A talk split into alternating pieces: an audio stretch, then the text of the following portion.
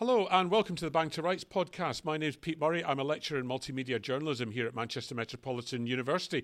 And I'm joined here in the MMU newsroom by my colleague Dave Porter. Hi, Dave. Hi, Pete. And on the line by Jeremy Craddock. Hi, Jez.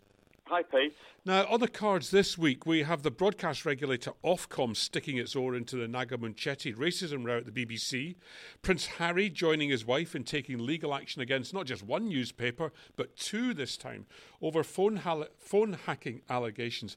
And we'll also dig into, well, what's called the Wagatha Christie saga. Jez, tell us what that's all about. Yes, I have to say, uh, the, the sub editor in me absolutely, um, you know, was laughing my head off at the Wagatha Christie headline. I just thought it was brilliant. But uh, but yeah, this is uh, I think broke yesterday um, a story about Coleen Rooney who. Um, has basically made this uh, amazing claim um, that uh, Rebekah Vardy has been um, um, releasing stories about her to the Sun, and it, it sort of came about that uh, I think Coleen suspected that somebody on her private Instagram account had been, uh, you know, releasing or leaking uh, information and stories about her to the to the press. So she took this incredible step of turning detective and uh, I think blocking everybody on, on her Instagram account apart from the person she suspected and sort of laid down red herring stories, fake stories to see whether these would appear in in the in the Sun as well. And uh, according to Coleen, this happened, and she she unmasked Rebekah Vardy yesterday, in her view, as as the culprit. Yeah, some um, proper some proper sleuthing. I mean, I, I think MI5 yeah. and MI6 would be proud of her. yes, you, you do wonder whether she's taken advice on how to how to approach this, or whether it's you know come come from her own you know initiative really. Um, but yeah, it throws up um, lots of uh, interesting uh, points about privacy, doesn't it?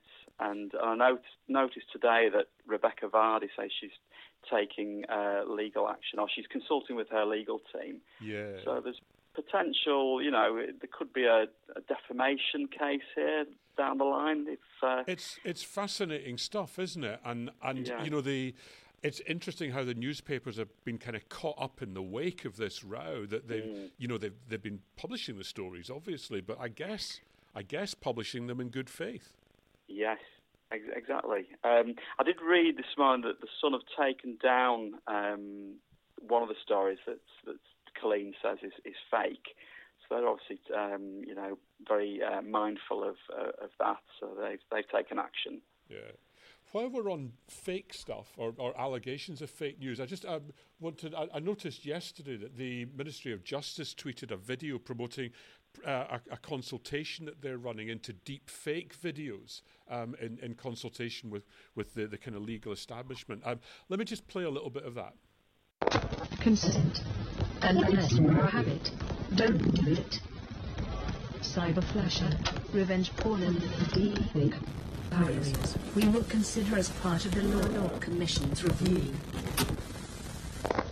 To make sure there are no gaps in the laws protecting people from intimate images being taken, made or shared online without consent. And you'll notice the, the audio on that is, is kind of shockingly poor, but I think that's kind of the point that it's sort of ma- about manipulating audio, manipulating pictures, mm. and manipulating video. So it, it's about deep fake videos, it's about revenge porn, and they're running this consultation because I guess they and many people in the legal establishment think that the, the law at the moment is just not up to the task. So they're aiming mostly at the Criminal Justice and Courts Act of 2015, Section 33 of that, but also some, some other legislation that I guess is pretty much out of date and, and predates the the the, this kind of current wave of of uh, deep fake videos and so on, and, and the the Malicious Communications Act 1998 and the Communications Act of 2003. So we're expecting a result of this consultation in spring next year. They say. Um, so we'll we'll see what comes of that. I'll keep my eyes on that and just see if there is anything coming up from it. Um, Dave, you what's what's caught your eye this week?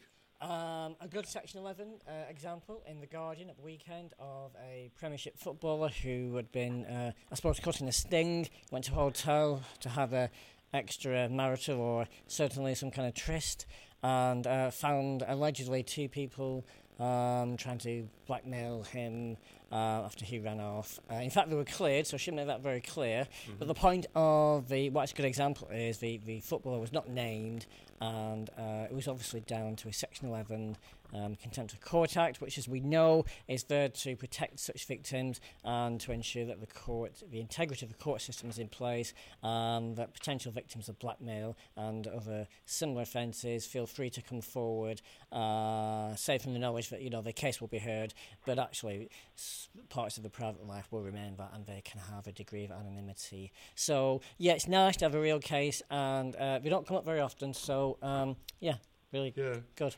But uh, you know they don't come up that often. But actually, there's another one that I think is worth mentioning. That's the story in the Manchester Evening News this week and elsewhere, which the killer, the killer of the schoolboy Yousef Makki was publicly named for the first time as Josh Molnar.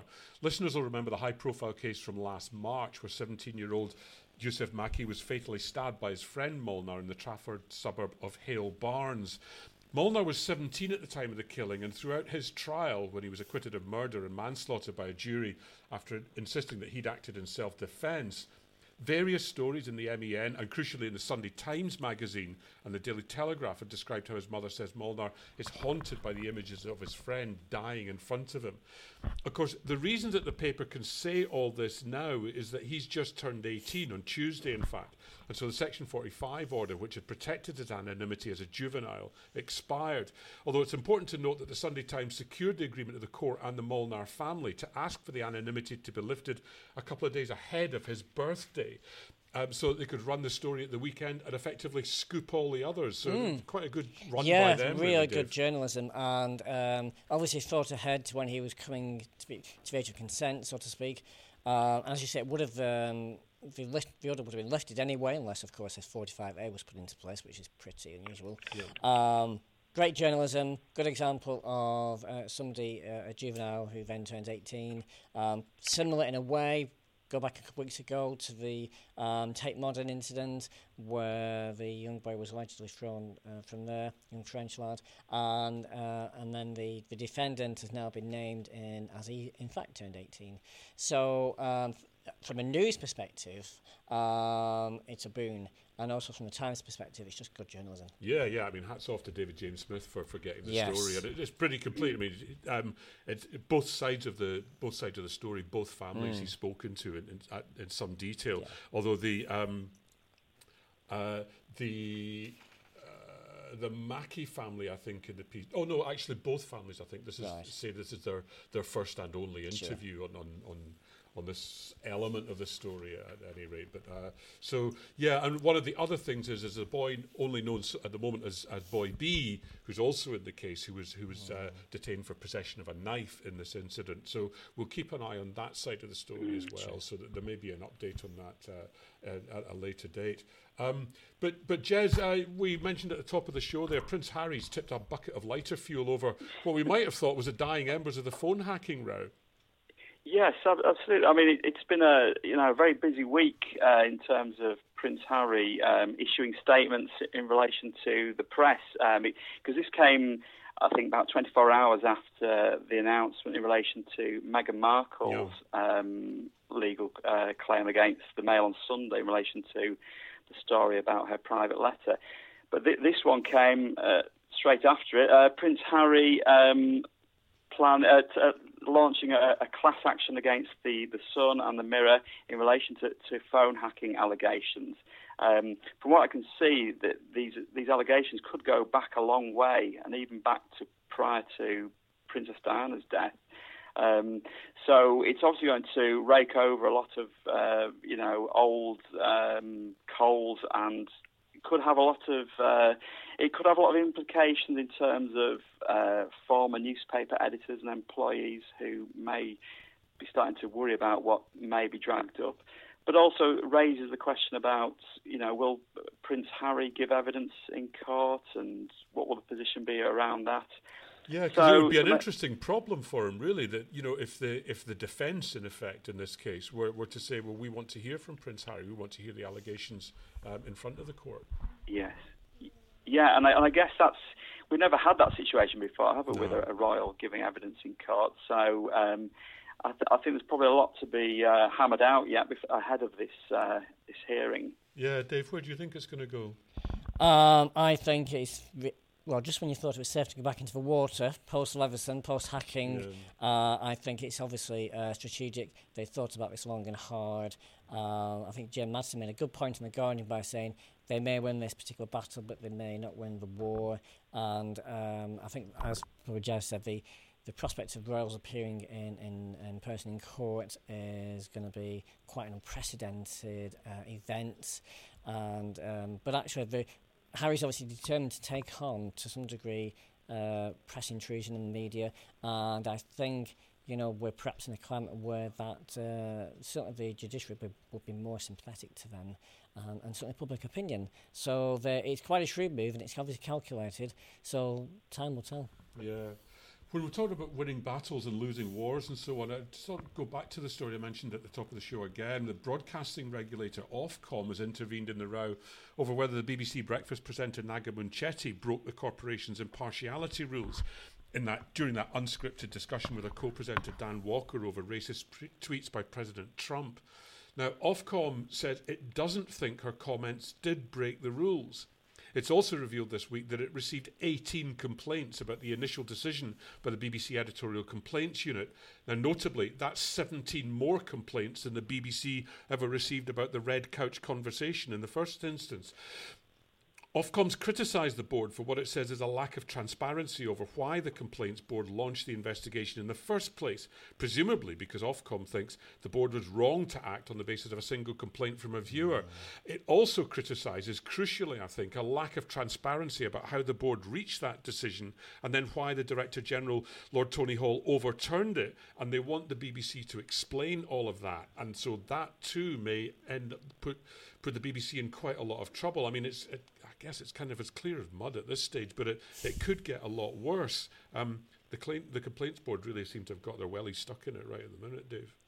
Yeah, I would say so, and I think it's a case of you know the historic uh, nature of BBC not coming under Ofcom for quite a number, of, you know, for, for the long period of its uh, existence, and wanting to still retain some of that control, which is fair enough. Obviously, they have their internal um, investigatory bodies uh, and regulations. But I think in this instance, if there's just been what appears to be a breakdown in you know communications and uh, the way that this is run, and I think it's going to be revisited. And that relationship with Ofcom will have to be you know um, properly laid out for both parties, because otherwise, uh, as you say, one one complaint, BBC investigated, they, they, they turned back on that, then Ofcom got involved. It's just a bit of a mess, actually. And the demarcation, I think, is the, is what's the issue here, is who is in place to to reach a decision.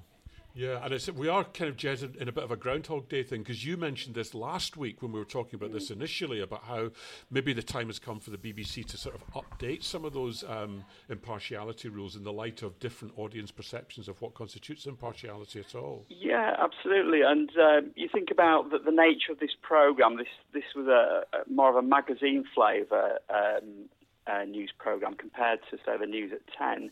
And I suppose to any onlooker who's uh, maybe a layman, must be really confusing to think, well, what is impartial? Um, you've got you've got almost got you know too many cooks spoiling the broth here with the with the BBC's complaints unit. You've got Ofcom weighing in, Lord Hall reversing the original decision. So I think there's a need for some uh, clarification here on what you know what's what sort of situation, what, what context um, do we apply impartiality? Um, so I think, yeah, it's bringing things to a head, isn't it? And uh, going forward, it'll be interesting to see, you know, uh, what the BBC does in reaction to this. Yeah, and I guess ever since the well, ever since the, the Jimmy Savile scandal, there has been this kind of turf war going on between the BBC and Ofcom, um, and yeah. this is you know this is the Ofcom sort of pushing into the salient, really, aren't they, mm. um, to mm. try to try and get some traction on that whole thing. Yes, yeah. yeah. And I, I, guess I guess you know Ofcom regulates you know commercial television. You would never really get this circumstance, would you, in that in that position really? So it, the BBC is in a, a uniquely uh, in a unique position really in relation to this. Yeah.